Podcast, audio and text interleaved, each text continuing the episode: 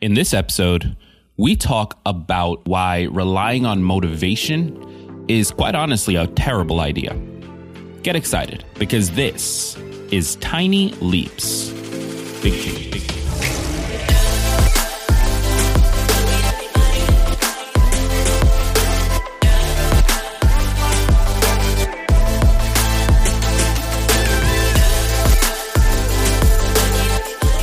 Welcome to another episode of Tiny Leaps, Big Changes, where I share simple strategies you can use to get more out of your life. My name is Greg Clunis, and in this episode, we are looking at the topic of motivation, of needing to be motivated in order to get things done. This is something that we all do. This is something that we all rely on way more than we should. And it's something that, quite honestly, might be the number one thing holding you back. So, this is going to be a super insightful episode, hopefully, one that helps change the way you think about motivation and changes the way you think about taking action. So, make sure you stick around until the end. Now, with that said, before we jump into today's episode, voting has always been important to me because, well, honestly, I wasn't always able to.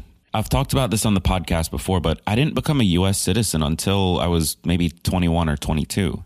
While that may not seem like a huge deal, it meant that up until the 2016 election, I didn't feel personally connected to the role that politics and policy played in my life. Sure, I was here in this country, paying taxes, living under policies determined by the government, and trying my hardest to create a life for myself, but I couldn't do anything about what was going on, so why focus on it? Then, when I finally took the oath, quite honestly, everything changed. All of a sudden, I had this tiny little bit of power to do something. I could help elect local government who are responsible for fixing all of the issues in my neighborhood, like that pothole at the end of the street. I could help elect state government who determined things like school funding. And I could even help elect national government who determined major things like spending priorities on a national level, foreign policy, so on and so forth. And I realized just how much of an effect voting could have on my ability to create change in my life every day how much the policies and laws we live under can help or hurt us in the day to day, and how our personal development is affected by them. It's honestly crazy how important this is. So, this year, if you have never voted before, but are able to, I want to encourage you to vote. If you have always voted, I want to encourage you to keep doing it. And if you are on the fence or feel like it doesn't matter, I want to encourage you to do it anyway. It's these small, seemingly unimportant things that truly matter in this life. This is one tiny leap you can take that in five or 10 years could have massive effects on the life that you live. And for many of you listening, you can take this tiny leap today. You don't have to wait until November 3rd to cast your ballot. Be an October voter. In most states, you can vote early in October. Request your mail ballot, return your completed ballot in the mail or in person, or vote early at an early voting location. And there's no time to waste. Treat every single day like election day because, quite honestly, it is that important to make sure all voices are heard. Make a plan to vote. Be an October voter. Visit andstillivote.org to join the fight for voting rights today. That's andstillivote.org or click the link in the description of this episode. This ad was paid for by the Leadership Conference Education Fund. One of the greatest resources to help meet your goals is motivation, but the biggest problem is that motivation just doesn't last. Now, I've talked about this before on the podcast, but relying on willpower or motivation is one of the most unreliable ways to create growth.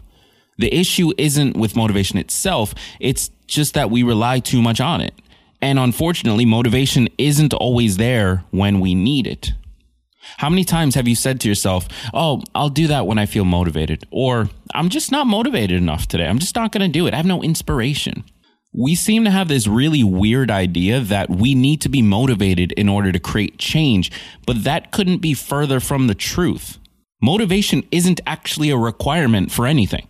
Like, you don't have to be motivated in order to get a result. There is no law out there. There's no universal law from God or space or whatever it is that makes laws There's nothing out there that says, hey, if you want to accomplish your goal, you have to be motivated.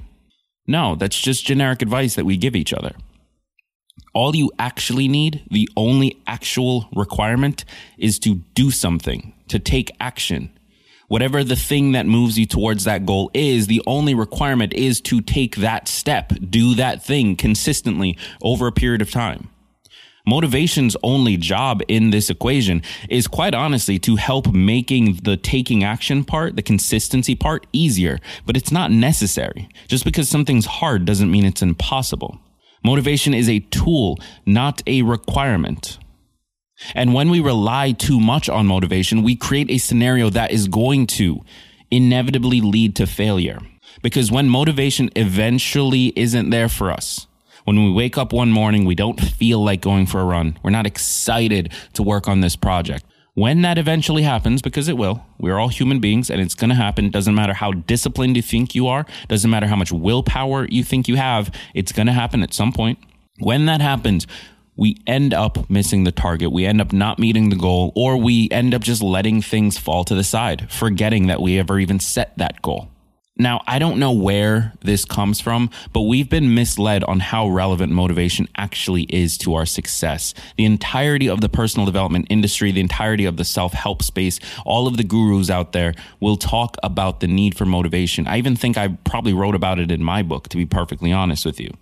But my thinking on this has developed. And one of the big things I've realized if there's nothing else you walk away with from this episode, motivation is not a requirement, taking action is. So let's dive into why motivation is such a bad resource. First of all, motivation is not magic. It doesn't come from a video or inspirational quote. This may be something you don't want to hear, but motivational videos and the quotes and memes that are, are sort of in that space, they're not doing really anything for you. Let's look at the term motivational. It's literally defined as designed to promote the desire or willingness to do or achieve something. This is the intended purpose.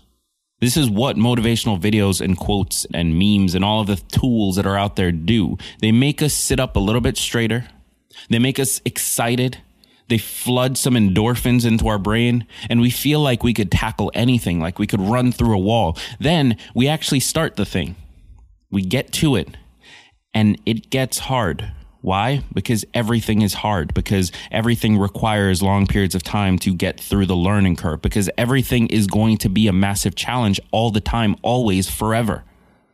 So it's going to get hard. And when that happens, the motivation isn't there for us. Sure, it got us over the starting line, it got us to pick up the thing, but when it gets hard, it's no longer going to be there. And we're going to find ourselves back on YouTube, back on Google, searching for another motivational video, searching for another podcast episode. And we go through this cycle, and that becomes the extent of the action we actually take. The feeling that comes with watching motivational videos or sharing quotes is empowering for sure. Like it's really valuable in some cases. It can, like I said, get you across that starting line. But what are you actually empowered to do and how long does it last? That's where the real issue lies. And the second thing we need to look at is the chicken and egg question. I.e., do you work at something because you feel motivated to do it? Or does the motivation come after you start and begin to see progress? Anyone who has ever achieved a big goal like losing 100 pounds or running a marathon knows that simply having the desire to accomplish something or waiting for motivation to strike is not enough. Achieving these big and time consuming goals require the ability to persist through obstacles and endurance to keep going despite difficulties. It requires being able to stay on track when the tasks at hand become boring or hard and you're just uninspired and quite honestly don't want to do it.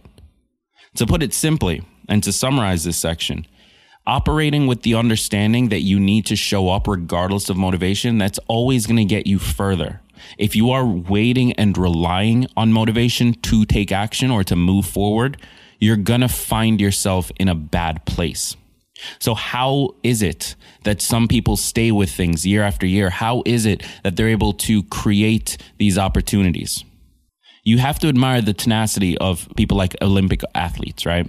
If nothing else, you have to admire their ability to stick with things for long periods of time because when you watch them perform, you can tell you may not even know all the things that they're doing, but you can tell that they have put in hours and hours, starting as young kids all the way to now to master their skills, to become the top of the top. But somewhere along the line, that got boring, right? We can assume. How many times can you run a 100 meter race or ski the same slope over and over again? How many times can you do the same practice routine? How many times can you eat the same foods? How did they stick with it? The truth is that they weren't motivated.